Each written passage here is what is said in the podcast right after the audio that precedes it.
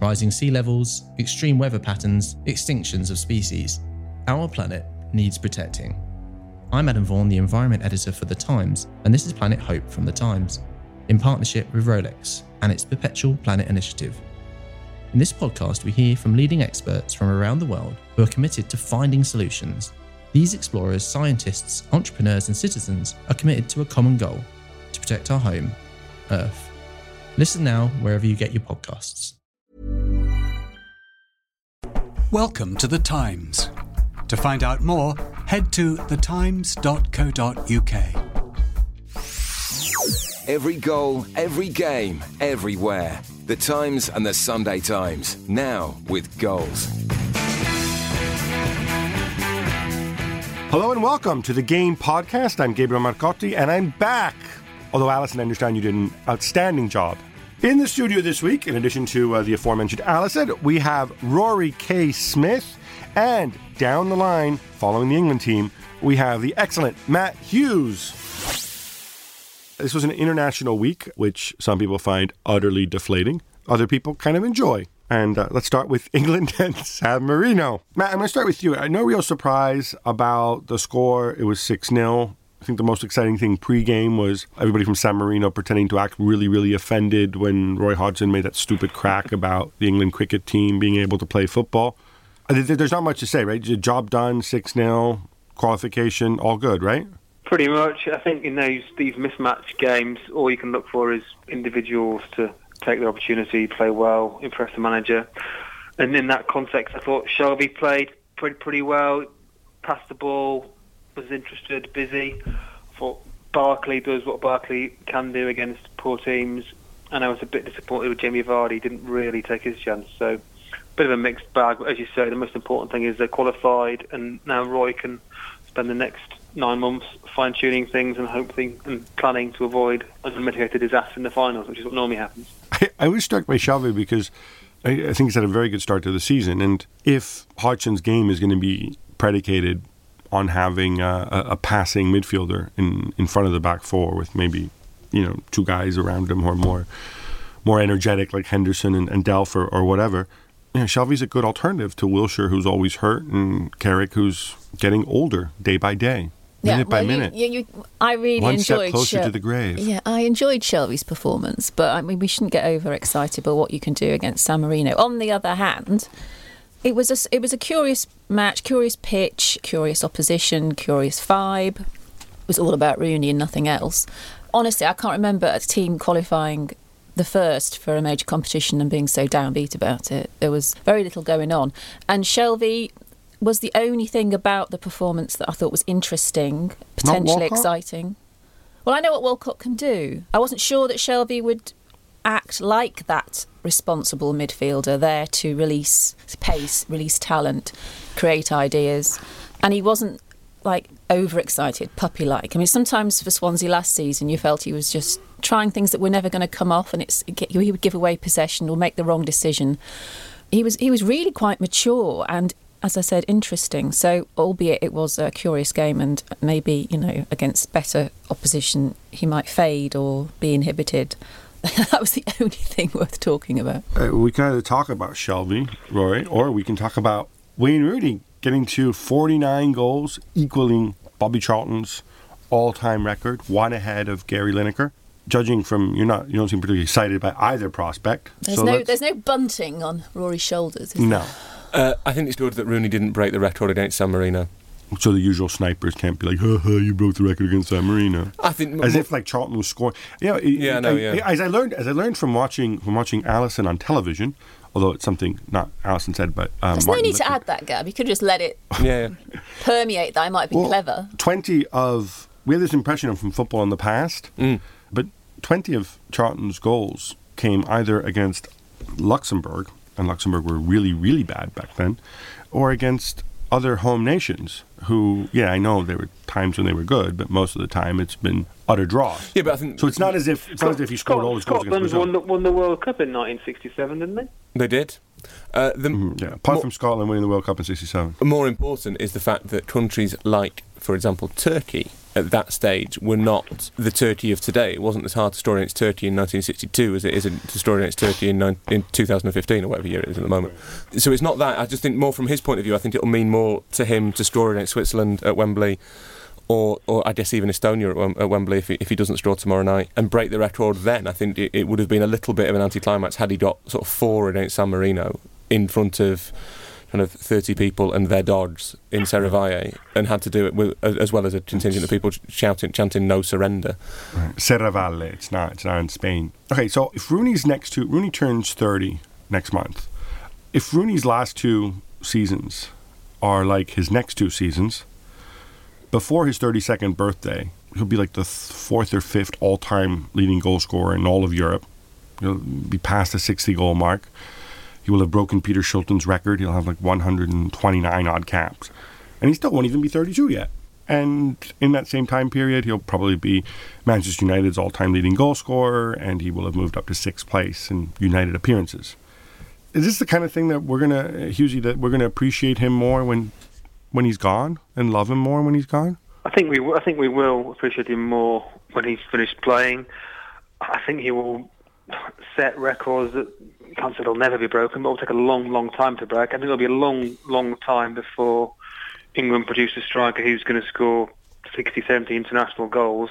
In Charlton's records stood for 47 years, and if you just look at the number of English strikers playing in the Premier League, how difficult it is to break into the top clubs, and also the sort of difficulty of prolonging having a long career these days, given the intensity of fixtures. I think it, Rooney's record could stand for a very long time. I think he's he's kind of slightly unappreciated, and the record is, as you were alluding to earlier, uses a stick to beat him almost. I don't think it's because of the, who he scored the goals against. I think it's because of his poor tournament record other than 2004. Charlton obviously won a World Cup and played in one of the greatest games ever in 1970.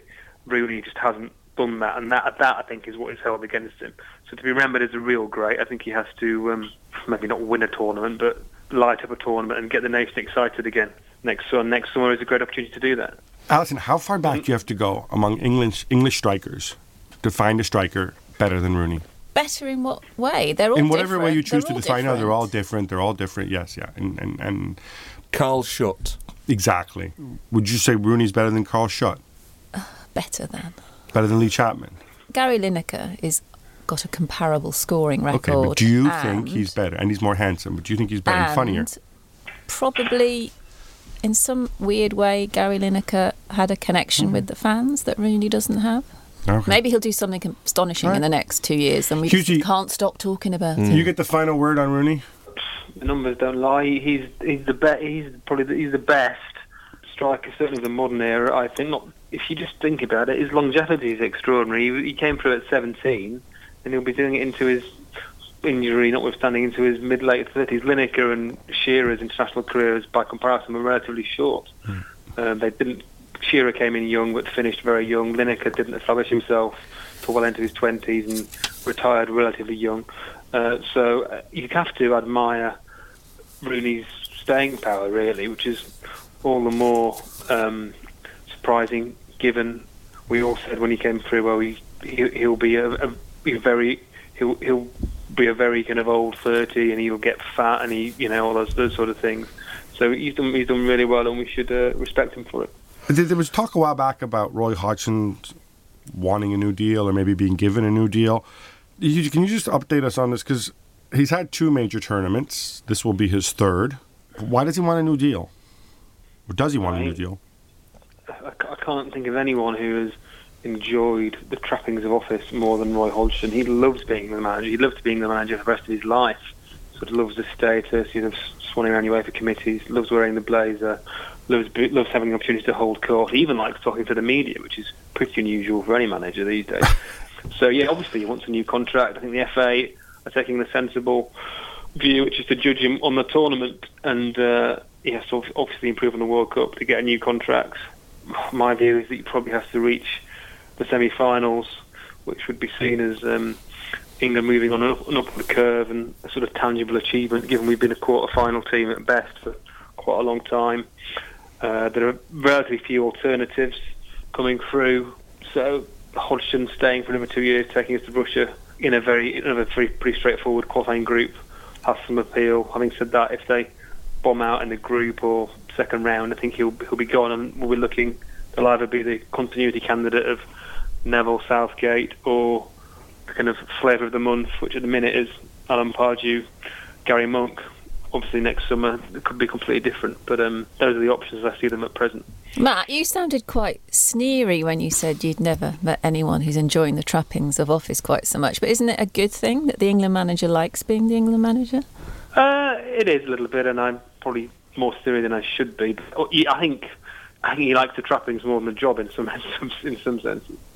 That's what I was getting at. Roy, I know you're not an England fan, but hypothetically, if you were, uh, I always find it curious how people, you know, judge on tournaments and, and whatever else. Uh, I think England played awful football at Euro 2012. I mean, really, really bad. And it's not necessarily his fault because he just got there because of the diabolical person in, part, in charge of the FA at the time he was appointed didn't give him any time.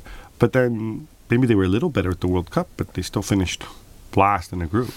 Yeah, it's an interesting, wasn't it? I, I take I take Hughesy's point. I have an enormous amount of respect for everything Hughesy says and does, and so I don't I don't like disagreeing with him. I can see why the FA attempted to to judge on the tournaments, but then there's so many variables within a tournament context. So you, it could be that they get drawn in a really hard group, or they, you know, they lose two players through injury, or they get a you know bad penalty call or a bad red card or whatever, and that that kind of costs them that you know their place in the in the knockout stages, or say they you know they happen to get drawn against France or whatever in the in the last sixteen, or, or, or Spain or or not Holland but somebody else, and they get knocked out because of you know blah blah blah. You know it's a, a dodgy penalty or whatever. I, I think you, you have to look at the direction of travel more than anything. To, to me, I can understand why the, the FA are holding off. I can I can understand that because of what's what's happened in the past and the long contracts and all that in, in, in light of the fact there's not that many alternatives, it's, it, it would be a bit weird to sack Hodgson because England only reached the last 16 and didn't play sort of tiki taka. That would be a weird decision. I think that he's he's qualified well. He's bringing through an, a, a more exciting new team. I don't think they'll win it. I think the semi-finals is probably a push. It would be easier to give them a new contract if they've done well in the tournament ultimately, I think you have to look around and say, right, well, if we get rid of Hodgson because he only gets the last 16 or the, only gets the quarterfinals, then realistically, who might conceivably do any better? All those people that, that they mentioned before Pardew, Monk, Gary Neville, Gareth Southgate. Um, Hughesy, I, I have a question for you. How much does Hodgson make? He's paid £3 million a year, which. Okay, um, sorry, I have a solution here. Give him another two years, but say, Roy, you're only getting £1 million a year because, frankly, you've made more than enough money in your life. You're an extremely wealthy man. You love this job. If you win the World Cup, we'll give you a bonus of, or win the Euros, we'll give you a bonus of five million. But there's no reason for you to make three million pounds a year for a job that you would realistically probably do for free because you're an old man, you've made your money, you don't need the money, and we'd rather go and spend this money on more playing fields or maybe saving some of all these jobs that I've caught from the FA. Does that sound like a good plan, Hughesy? Do you think he'd take it? But it doesn't really work like that, does it? And the FA aren't short, really. I know there's redundancy around at the moment, but the FA are not not short of money. If they want to, What do you mean they're not short of money? Didn't they lay all those people off to, to, to make playing fields? Or did, did I read that wrong? well, they're trying to build more 3G pitches, but I mean, I'm sure there are better ways of saving money than making an England manager take a huge pay cut. England manager's always been overpaid, but in the context of recent ones, he's actually paid relatively modestly. Capello was on about twice as much money. Yeah, no, but the thing As- is, you had as- to pay Capello a lot of money so to get him. You don't necessarily have to pay Roy Hodgson a lot of money to have him stick around.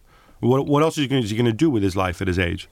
What, go manage in Saudi Arabia? That I is mean, what- so ageist, Gab. Hmm. You're paying him for all that experience. He has managed all over Europe. He, he's he's learned loads It's of not. Languages. a He knows how international football know what? works. Hey, listen. he brings He looks- experience, looks good in a and to, to punish him, to punish him for Okay, having been around a long time and one and, and maintaining enthusiasm is is well, Getting- it's just ageist. Okay, listen, do you, do you believe his enthusiasm depends for the job depends on how much money he gets paid?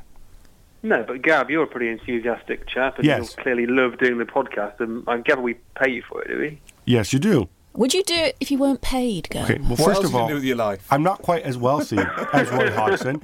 Second of all, I'm not in my 60s like Roy Hodgson. My kids aren't all grown up. I've got school fees and I've got expenses and whatever else. Roy Hodgson, at this stage of his career, does He's not. He's closer to death And you're not. That is rude.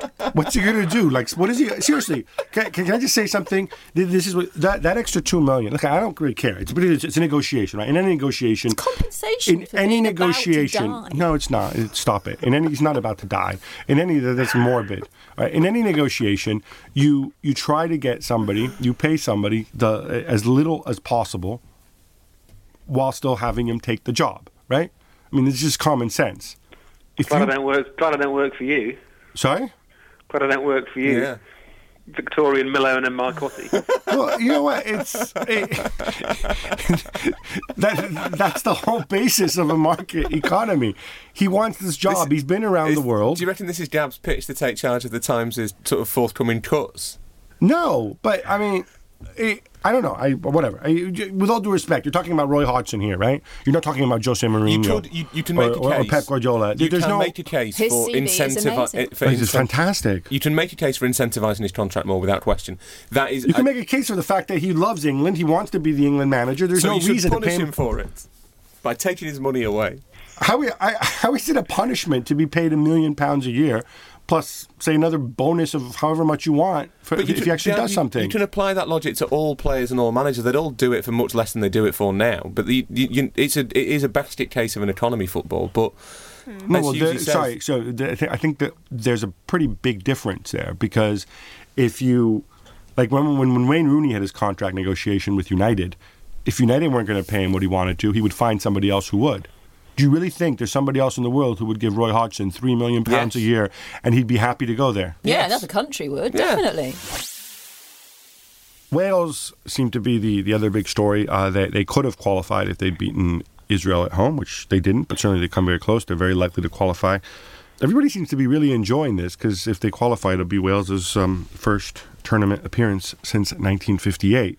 And I, I actually watched them, and Alyson, it, it strikes me that it's actually a pretty. De- I know it started horribly for Chris Coleman, but it's actually a really good team with like movable parts working together. Two outstanding players, in, in my opinion, and um, Aaron Ramsey and, and, and Gareth Bale. A back three. It's kind of cool. It's kind of different. No. Well, uh, he plays a back three because there's a dearth of practice central defenders that he can call upon. There's one though He's that's got a very, Ashley. Richards is very tall. So the one guy he has is, is tall. Ashley Williams. Saying. Williams. Yes. Yes, Ashley. Well, when you said you, they have two um, top class players, I would include Ashley Yeah, Williams in that. well. He is. But then he that is would make it astonishingly three. good. Yeah, because you you'd swap Ramsey in for for Ashley. no, you just, No, no, you you just just say add another th- one. You just say three Instead of outstanding two. players. Yeah. Okay, that, that, but be realistic here. But yeah, that's fine. Very, very good. Yeah. Yeah. Well, no. Well, uh, th- Yeah, no, they're on the same level, Bale and Ashley Williams. Sure. Well, I think what there are lots of reasons why the whale story is is is a nice warming one. The first is, as you alluded to, that Chris Coleman had a bad start and people were not very enthusiastic about his appointment. But I think anyone who got appointed in the circumstances after Gary Speed's death, there would have been negativity around it and a bit of glumness. So uh, he stuck at it. He's managed to create a means of gelling together things that shouldn't gel together. It doesn't often work when you have a dis- such a disparity in, you know, Gareth Bale. Gareth Bale, you know, the, the most wanted player. Man United. I don't know what Man United would do to get Gareth Bale, but they would do anything. I suspect. You know, he's he's he's famous. He's at international caliber. He's something very special. He plays for Real Madrid. You've got him, and then you've got players that no one's really ever heard of who manage to all rub along together and get on together and work as a team. And that's supposed to be one of the most difficult things to do. You're supposed to look at a team like that and think, oh, it's jarring. Oh, it's oh, he's got no one to pass to, and no one's passing to him, and it's not working. Or you end up saying, oh, well, the star players, you know, they're looking a bit lazy and they're not putting in the graft you need to if you've got a team that have some championship players in it. But they all do. And I don't know if they just feel particularly Welsh suddenly and they didn't in the past. There's a sense that they belong as a group, they have an identity, they work hard for each other. And it is really nice to see someone like Gareth Bale. He looks more comfortable playing for Wales than he does for Real Madrid, If which you- is odd. If you speak to people around Bale, they say pretty uniformly that, that he really likes the responsibility that comes with being Wales's like number one guy. He he. Well, he's Rafa's number one guy in Madrid now. I think well. he's been told. Rafa's been told he's his number one guy. no, I think Bale really does enjoy that that kind of sense that it, it is on him. It might be really, really different if it was just Bale and there was no Ramsey. I take your point that Williams is a different type of top class, but you, they, they are all, all three of them are, are key parts of that system. Then if there was no Ramsey, Bale might feel more isolated. But because he's got Ramsey there, I think there's somebody else that he looks at and thinks it's it's not just me who can settle this game. But at the same time, I think he likes the, the fact that it probably will have to be him who settles the game. Hughes, you're sort of Welsh. The, the, what, what I'm fascinated by is that the goalkeeper, uh, Hennessy, in the last four years, he, he's under contract with Crystal Palace. When say he plays for Crystal Palace, I think it's I'm saying in the last four years, he's only started 15 league games, and 12 of those were on loan at Yeovil. And yet, doesn't seem to be a backup. He doesn't seem to mind being a backup at Palace, and he steps in and, and, and gets the job done very, very well for Wales. Is it because there are no other Welsh goalkeepers, or is it simply, or, or is this whole thing that ooh keepers need to play regularly? Is that a bit of a myth? I think it helps clearly with, with goalkeepers in particular, but I, I think the um, remarkable thing that um, Chris Coleman has done, and not just Chris Coleman, Michael O'Neill, Northern Ireland, and it's something Hodgkin, might have to learn from, is he gets players that aren't playing for their clubs, and he turns international week into kind of the week of their season, really, and they they look forward to it and they prepare for it as if they would the club game. It's not an extra sort of onerous thing they have to do like some of the England players in the past have viewed it, and um, they come to, they come to their countries and, and they they really do perform and they, they gel together, and it says a lot for for the manager really. That's a really good parallel. That's a, you see that with a lot of the, the South American teams, not Argentina and Brazil, but the other ones. Like this is, you know, there's those those like trips every six weeks back home to play for your country are kind of like their absolute highlights. And you've got superstars coming together with with lower division guys. I wonder, Roy. I know you spent quite a bit of time, I think, with uh, with the Wales team or in Wales. I have I have been to the Brecon Beacons, yeah. All right. And uh, what strikes me though is that there's a core of like eight or nine players who are sort of all roughly the same age, sort of that 24 to 27 um, age group. Uh, in fact, I think Ashley Williams is the only one who's substantially older. Does that also matter the fact that all these guys presumably started? They, they all played at youth level together, and they all kind of. Yeah, there's a lot. There's, a, there's actually quite a lot who've got It's like a club team, basically. Yeah, I think the fact they're all the same age obviously just logically helps them have more in common. And then I think there's a few. Is it Chris Gunter and Ramsey who who have played together ever since they were kids? It might be Gunter and Bale. I can't remember. It's one of the two. There's a, few little things like that. They all kind of came through same age, same age group teams. Some of them from the same sort of grassroots sides. The thing that I think is really interesting with Wales is, do you think Ryan Giggs? I know it was more difficult to qualify for other tournaments in the past because Michel Platini has created this wonderful expanded Euros, which we were all on board with from the start. I was. that's really so was I. That has really that has really helped the entire continent. kind of have something to play for. quality. Um, but do you think Giggs looks back on all those sort of dodgy injuries that he, he pretended he had to get out of international duty with a bit of regret? I'm not sure Giggs was the driving force behind those injuries. But do you, do you think then he looks back? Let me re- rephrase the question. Do you think he looks back at, on all those dodgy injuries he was told he had to pull out of international duty with, with regret? Does it Wales ten years ago? The, the quality of player, if you equate Giggs with Bale, isn't vastly superior to what they had 10, 15 years Yeah, ago. but you wouldn't, with all due respect to Ryan Giggs, are you really going to equate Giggs with Bale? I think Giggs at his peak with Bale, yeah, absolutely. Th- th- Bale might be better, might be a bit better, I'm not sure, but th- there's no vast difference between Giggs at his absolute best and Gareth Bale, no. He was a superstar. Giggs was an extraordinary footballer. I ju- I Gareth just- Bale just- moved for a world record fee and scored like Yeah, yeah, 25 yeah. goals in the top flight how and much whatever. Did, how much did Inter offer What? for Giggs? I have no idea how much Inter offered for Giggs, A but probably stupid money at the time. Yeah. But I think as as, as tremendous as, as Giggs was in his in his pomp, I, I Yeah, okay, I'm going to stop now because then I'll get I'll get hate mail. Oh, but how can you No, say no, no. Giggs wasn't every bit as good as Bale? But you know, come on, our, our audience are intelligent people. I would hope so. But, I, I, the- I never. I mean, look. To me, Giggs is a guy who played with a tremendous supporting cast. And if you're passing the ball to Scholes and you've got Cole and Yorke in front of you and you've got Beckham on the other flank and you've got Roy Keane scaring everybody and you've got Fergie on the bench, it's a bit different to me than the context in which in which Bale played, certainly at Spurs and at Real Madrid, where you know things were Yeah, he's pretty surrounded by dysfunctional. Dross at Real Madrid, isn't he? Dross. No, but but th- th- there's a level of dysfunctionality at Real Madrid that didn't exist at at. Uh, yeah, but he, it, and you, you're right. It's a, hypo, it's, United. a, it's a hypothetical because who knows what Giggs would have done if he moved to Tottenham? He might have torn, torn up the lead as well. yeah, maybe. But I just, Right. I just, I just wonder. I think those two are whether Bale's better or Giggs is better. I don't know, but those two are roughly kind of comparable. And I, the quality of player Wales has now, apart from, I mean, maybe what what Diz never had was a Ramsey. I guess he never had that kind of other world class player. Well, he had a he had a manager who didn't think it was. He didn't even countenance the idea that it would make him a happier, better person, better player if he played for his country. We're going to look at transfers. We're going to, I think, go through this rather rather quickly because, of course, Oh, I thought you were going to say forensically. well, we can do it forensically too. The transfer window has come and gone. I, I to, to, to refresh uh, your minds or refresh your memories, I put in the major ins and outs for uh, the top six. And we're gonna. Should we do this by highest net spend to lowest net spend, or do it in reverse order? Let's do it highest to lowest. All right. That would mean we start with Manchester City with a transfermarkt.de approved transfer net spend of 99.3 million pounds. Obviously, Kevin De Bruyne, Sterling, Otamendi, Delph, blah blah blah. They got it was a busy summer. No financial fair play shackles. Hughesy, what mark do you give them as an A, B, C, D, F? Give them an A so far. I think the, the new players have settled in very well. Sterling's made a, made a, made a difference. Not seen much of Delph and Otamendi yet, and De Bruyne hasn't played. But I mean, Right.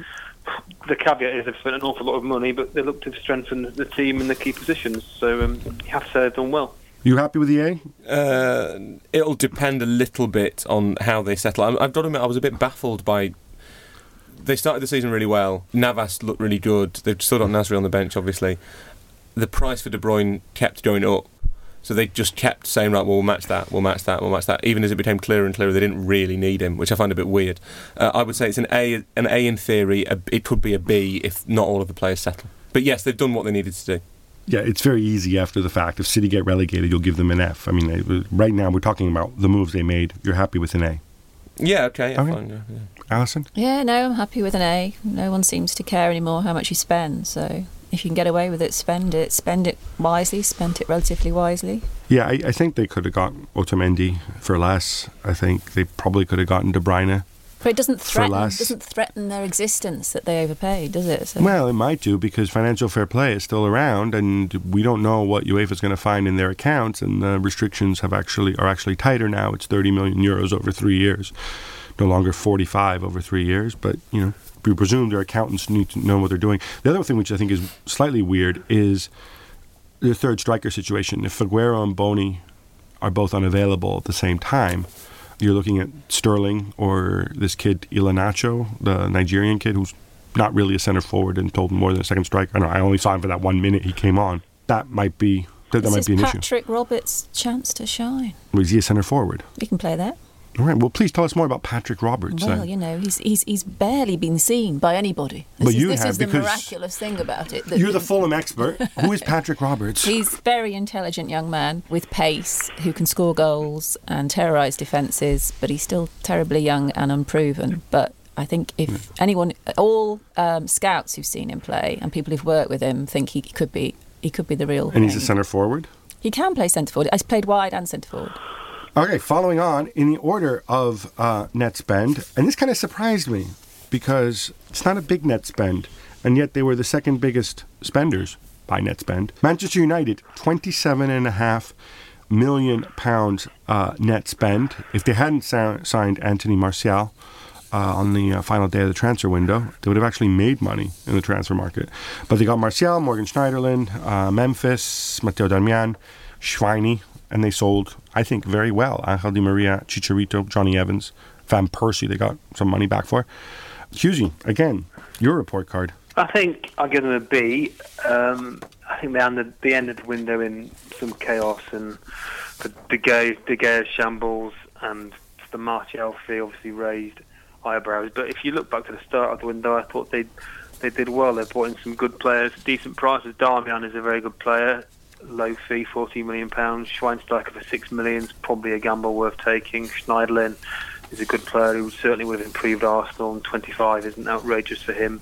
Depay, Depay looks promising. I think the squad's unbalanced, and the big the big caveat is the lack of a striker and the lack of support for Wayne Rooney. If he gets injured or has has, a, has an indifferent run of form, I think they're going to struggle for goals. But on balance, Van did seem to plug most of the gaps. So yeah, B. Okay, I want I want Matt Hughes marking my papers. Roy? Yeah, kind of B minus. because of be, partly. I, Hughes is absolutely spot on. They they were very. In fact, I did a piece in at the end of July that said they were being boringly sensible in the transfer market. Yeah, but then that all changed. It did. It did all change. Schneiderlin, Schweinsteiger, Depay, Darmian, all sensible signings, not particularly overpriced. I'm not convinced Schweinsteiger. I think there's a reason Guardiola, Guardiola was happy to let Schweinsteiger leave. I think that has to be noted. Um, the Martial thing was weird. They've obviously overpaid for him. What I don't get about United is they've solved right back and centre centre mid. How they've allowed themselves to kind of not have any depth really up front to the point now where it looks like Fellaini might be the backup striker. I think is bizarre. I'd, I'd, I'd have kept Chich- Chicharito. I, I don't really understand what Okay. harm so, in spite of all this, you're going to be B minus. he was doing. I'd give him a B minus, maybe a C plus, but it dep- I know it's, it's boring. It depends on how Martial settles in. Alyson, Oh well, C or C minus. thank you. Well, for two two reasons. For the smaller reason, perhaps, is that if you look at all the clubs and who they've let go in this window, United's out list is the one that you, from which you could make quite a nice team. I, I it seems quite ruthless and odd to let so many you know i just I, I could read it i'm not going to read it it's really long list and it's the only one where you think oh he's a good player he's i mean Jonny Evans Di Maria, Yeah, it's hard to thi- Hernandez, it's hard to think what Nani, Evans did Robin van Persie. I could go on. It's just, I don't know. see, if I- you're going to be that ruthless, if you're going to be that ruthless, you've got to have such a clever modus operandi in the transfer window who you bring in, and it's not been clever. It's looked like it's been a bit hapless, a bit panicked. Um, I agree with I agree with Roy. There are some good things about it, and everyone agrees that Schneiderlin's a great player. La la la la, and Darmian's a good player. But you know, two good two good signings, and the rest have been a bit. Oh, have they paid Well, too I- much? Are they fit? And what is the grand plan? All right, I'm going to give them a, a D for the very simple reason that obviously they started out very well, very, very sensible at first, but fundamentally they had three main objectives going from July 1st forward. One was getting an alternative to Wayne Rooney. I don't think Anthony Martial is that alternative, and they completely overpaid for him, which is surprising, having actually been sensible with the other ones, having sold Di Maria and Chicharito really, really well. Evans, I think they got a good fee for it, considering his injuries. Uh, the other one was they need help at, in, in defense. I mean, uh, Daley Blind is not, you, you Ah. don't go through the season there. I think they pretended they were going to sign Romero, uh, Romero, sorry, Sergio Ramos. That didn't happen. Do you not think they deserve a little bit of a pass in defence on the grounds that there are so few top class central defenders? No, because it's a complete myth. They, they're they're out there. There are, there are very good central center backs There out are, but they're all. There's not. There are very good centre backs out there. A lot of them are at clubs where they won't consider going to Manchester United because there's no point going to Manchester No, United if you're but already there's also a lot of them who are not clubs that are not Barcelona and Real Madrid and Bayern Munich. Um, Are there? There's a lot of them. yes. Who? Okay, I don't. I don't want to. I'm not going to get into this. We can have this on a future podcast um, because time is tight. But this is, uh, to me, this is one of those complete myths that, that all of a sudden there's, there's no good center center backs around. It's just. I think it's just No, no, no, thing. no, no one's saying that. I'm- my my point of view is that there are good centre backs around, but because they are comparatively rare at this point in time, They're they not. are It's just a perception. they are extremely extremely expensive. Yeah, I don't. I don't think so. Okay, fine. They, they, they could have spent 15 million and gotten, or 20 million, gotten Kostas Manolas, for example, who I think is better than any of their current centre backs. That, that's to name one. Liverpool net spend 17.3 million. Again, it, it's fairly contained. Um, they signed Christian Benteke, Roberto Firmino, Nathaniel Clyne, Joe Gomez, James Milner, Adam Bogdan, Danny Ings, and of course they lost Raheem Sterling plus a bunch of other reserve strikers. Alyson, let's start with you. Uh, what grade do you give Brendan and the transfer committee? C. I don't know. I don't think you can C. look at that list and think, "Oh, look who went out."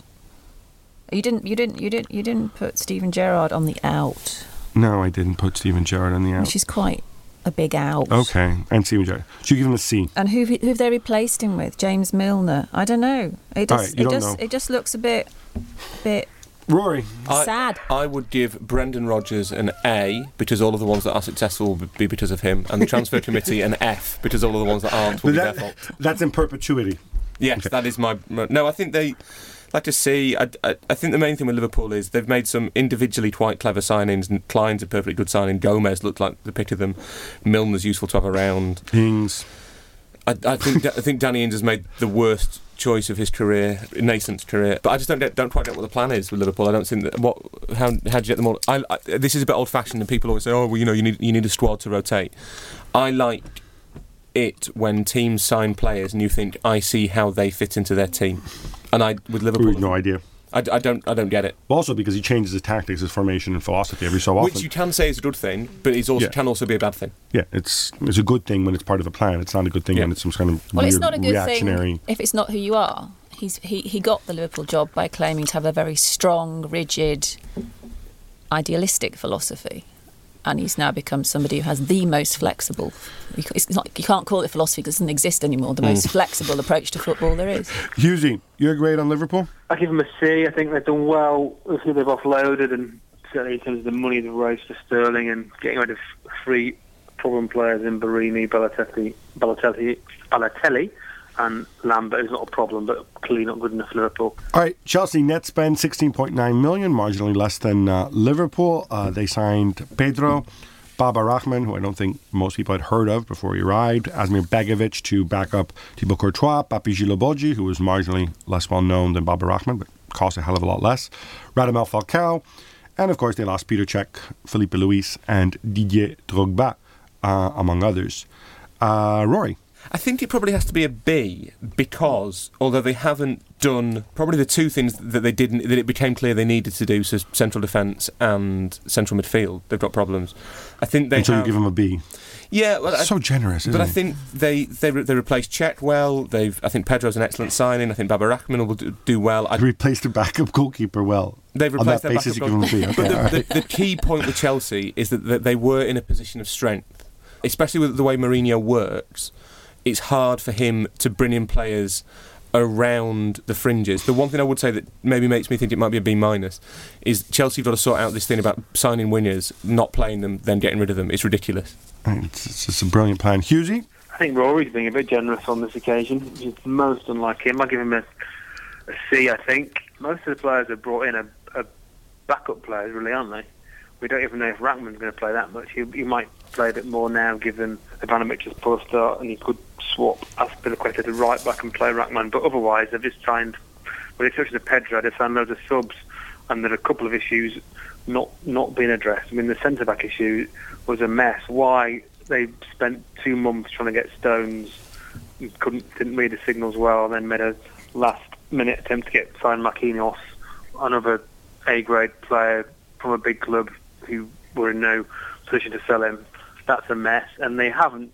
I'm amazed they didn't sign a central midfield player since January. Mhm. Kind of Matic, the uh, all-conquering Matic has been kind of treading water really. Fabregas has looked tired, and the two of them together against good Well, opposition. John Obi Mikel's- Uh, and they've not they've not solved it. And don't give me Mikel Ram- Ramires. They've not been good enough for ten years. They're not going to be good enough now. Well, John, they- they- they- you, wouldn't know because you don't get to see John Obi Mikel, but he's very well rested. So, what's your what's your overgrade, Hughesy? See, C. Alyson? I'm, I tend to agree with Matt. Actually, it's a C. Arsenal, uh, relatively contained net spend of 8.4 million. People pointing out, oh, look, you didn't sign any outfield players. Ha, ha, ha, yuck, yuck, yuck. They did get Petr Cech. I think we've exploded the myth that he's worth 12 to 15 points to Arsenal single Hughesy, your grade. C, maybe even a C minus. It's so it's so so depressing being an Arsenal fan because whatever whatever you do, whatever you whatever you say, whatever happens on the pitch, nothing nothing ever changes. I mean, if ever there was a year for Arsenal to strengthen and kick on with Chelsea having a few problems and Man United in, in a state of transition, then this was clearly it. But of course, no Wenger knows best. Olivier Giroud is going to turn into the best striker ever. Francis Coquelin is a new Claude Makelele, and everything will be fine. No, All one, no, one will, no, no one will ever get injured, and they'll win the league. It's Okay, thank you, Stuart it's Robson. Fan, fan, fan, fantasy land, isn't it? Thank you, Stuart. Roy, Am I am I wrong? No, I- Hughesy is entirely right. Uh, I think probably a C. To quote a line we will hear a lot on this podcast from November, I feel desperately sorry for the fans. Um, the, um, yeah. I, I, I, Okay, I find right. it, I find it astonishing. So Arsenal finished 12 points off Chelsea last season. So even assuming that none of the other clubs improve at all, Wenger appears to have taken literally the idea that Petr Cech is worth 12 to 15 points. And, No, that that and Jack win Wilshere being fit is like a new signing. We've heard this before. Uh, Alyson. Uh, yeah, see, simply for the fact that having got Cech, the sense of smugness seems to have sort of blinded the, I- the, the- this you club guys to are all any need sounding like Gary else. Neville, arrogant smugness. I, I What, what do you do, him? A? No, I'm I'm going to give them a, a, a B because I think this is what they tried to do. The, the guy has a the guy has a plan. We may not agree with it, but this is how he's been operating for the last 15 years. You could say much the same about God. Tottenham Hotspur, after uh, two consecutive years of making a profit in the transfer market, they actually have a net spend this year. It's only three hundred thousand pounds. They signed uh, Toby Alderweireld, who a lot of people seem to really like, Clinton N'Jie, who I think has a potentially big future, but also some issues. Kieran Trippier, who was my favorite Burnley player last year, and a guy who I think has gone totally under the radar in Heung-Min Son, uh, around about 23, 24 million Yeah. pounds. Everybody's like, oh my God, Berahino, and look, and here's this weird Korean dude nobody's ever heard of. I think the guy's a player. Um, of course, I thought Lamela was a player too, so, you know, you can all laugh at me later, but at least Lamela's still there. Alyson. Uh, B plus would have been an A if they'd managed to be clever about getting Berahino in because he, he want I'd like to see Berahino at a club where he wants to be and at a bigger club to see how good he is and um, They try, but Jeremy Peace, in spite of his name, is the devil. both parties were a bit dodgy there. They have sold well. All the players that stirred a giggle last season have gone. I think B again. I think th- th- there's this thing about if they got another striker, then fine. A sort of out and out striker. Son, I think might play wide a lot, or as a kind of ten. I think he's an excellent player. I think Alderweireld's a sensible signing, and N'Jie, I think he'll largely be a substitute. Kieran Trippier, I genuinely liked having seen Burnley, not just having. Uh, Decided that he's my favourite Burnley player. I think Trippier's excellent. Although in a position where they didn't really need strengthening, just Kyle Walker's not a bad right back. Yeah, but he gets hurt, and Trippier had the most touches in the Premier League last season. He so also there. he also put the most crosses in in the Premier League last season, I think. Well, um, Burnley did the same thing over and over again, so it's not that hard. Then he should yeah. be really good at it, shouldn't he? He is. Lots of practice. The um, I think yeah. The, uh, sometimes we get a little bit sort of bogged down in looking at one element of the transfer window and lose slightly bit of picture. Yes, Spurs needed a striker, but it was only a second striker. They didn't. They, they don't. They didn't need a, a front line striker. They got Harry Kane. Uh, so I'd say B uh, better than everybody thinks they've done. Right, time now for some quick hits. Uh, Northern Ireland are on the brink of qualification after beating the Pharaohs 2 1. Uh, Alyson, they topped their group and they're guaranteed at least a place in the playoffs. What's the secret of their success? And can you answer the question without mentioning team spirit and unity and Michael O'Neill? Okay, will do. Sort of the opposite of what's happening with Wales. Uh, Northern Ireland don't have any stars to build the team round. Um, Kyle Lafferty thanks you. Yeah, He looks like a star, though. He's a very handsome he, man. he looks like a star when he's playing for Northern Ireland, and that's the point. That it's the opposite because they've got players that are much of a muchness, but they've they've worked out to get how to get the most from what they do have. So their set pieces are practiced and incredibly effective. Okay, so the David De Gea for Keylor Navas and cash swap did not happen. Hughesy, your thoughts on the spin and re- recrimination that followed? Both to blame, both sackable offences? Yeah, they clearly are both to blame, but I think ultimately, if you're if you're the buying club, it's down to you to get things in order.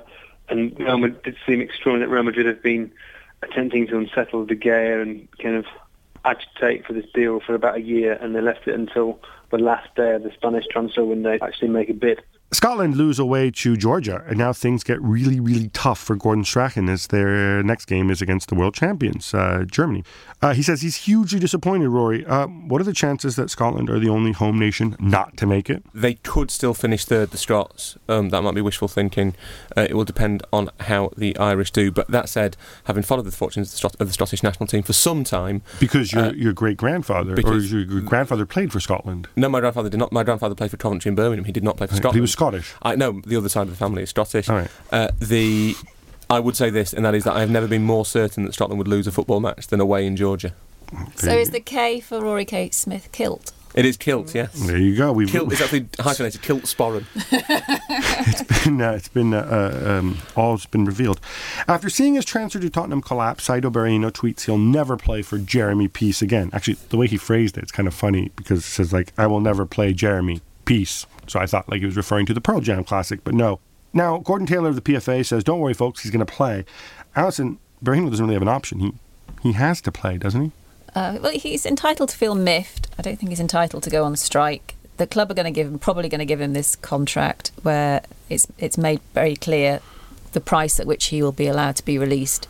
So they're just going to try and get him to play, knowing that he will go for 25 million without it being a weird add-on deal uh, in January or next summer. So he needs to play to prove that someone should spend that amount of money on him. So all's well that ends well.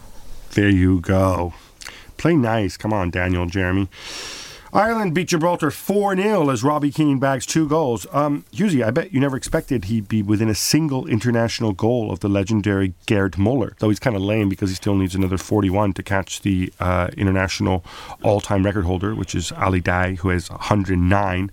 Can you assess his sta- stature in the game? Well, in Ireland, he's a com- complete legend, clearly, but also in Europe, European terms, his feats are not quite peerless, but certainly up there with the very best. I think he's the, the fourth highest European goal scorer ever after Gerd Muller, Klose, and Puskas. So he's keeping him pretty pretty good company. And again, it, sh- it shows what what can be achieved if you, if you start your career young like Wayne Rooney and, and continue. Iceland have qualified for the Euros, which is quite an achievement for a nation of 320,000. Uh, Roy, I suspect you have a bit of a man crush on these guys since you wrote about them on Saturday. Or maybe you're just forced to do it. Uh, please tell us more. Uh, I, I wasn't forced to do it. I volunteered to do it. Um, yeah, amazing story. The the best single football story that the Euros next summer will will boast, regardless of your national allegiance. Lars Lagerback, one of the two coaches, he likes having a partner. Lars Lagerback, I think that's very sweet. He's the Swedish guy who used to manage Sweden with Tommy Svensson. Took Sweden to five straight tournaments, which is amazing in itself. Now almost took Iceland to the World Cup in 2013. Those evil Croatians that to The, ruin the everything. Croats ruined it. Um, he's now managed to get them to their first ever major tournament. They won't win the Euros, but they have a lot of unity, team spirit, and togetherness. Gab, which I know you'll like. They'll be tough to beat. The best scale of their of what they've done.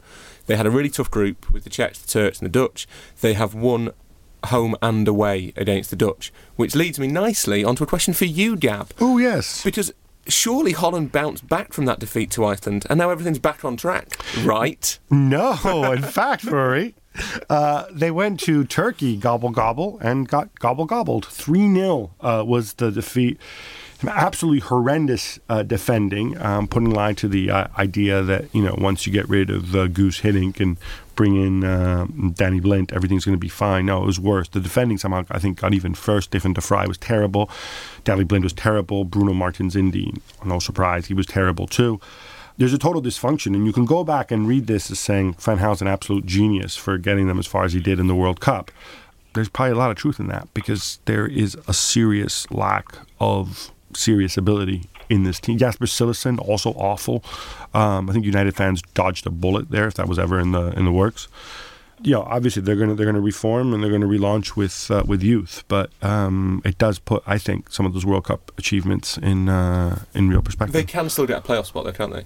They can still get a playoff spot, yes, and Because you know. the Turks have to go to Iceland. yeah, but Iceland have qualified, so Yeah, I'm sure they might switch Iceland will off, be yeah, yeah, will yeah. be good.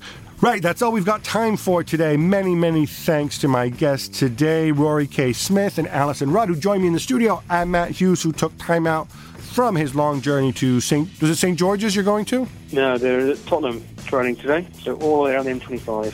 Twice. Oh, there you go. Um, Tottenham and beautiful Enfield. Please, you can press that subscribe button if you haven't already, and you can uh, hear us every week. Uh, till next week. Bye bye. Your subscription to the Times and the Sunday Times now comes with access to every Barclays Premier League goal. Refresh your app, choose your team, accept notification, and you're away.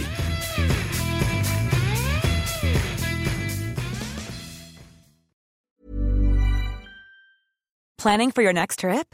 Elevate your travel style with Quince. Quince has all the jet setting essentials you'll want for your next getaway, like European linen, premium luggage options, buttery soft Italian leather bags, and so much more. And is all priced at 50 to 80% less than similar brands. Plus, Quince only works with factories that use safe and ethical manufacturing practices. Pack your bags with high-quality essentials you'll be wearing for vacations to come with Quince. Go to quince.com slash pack for free shipping and 365-day returns.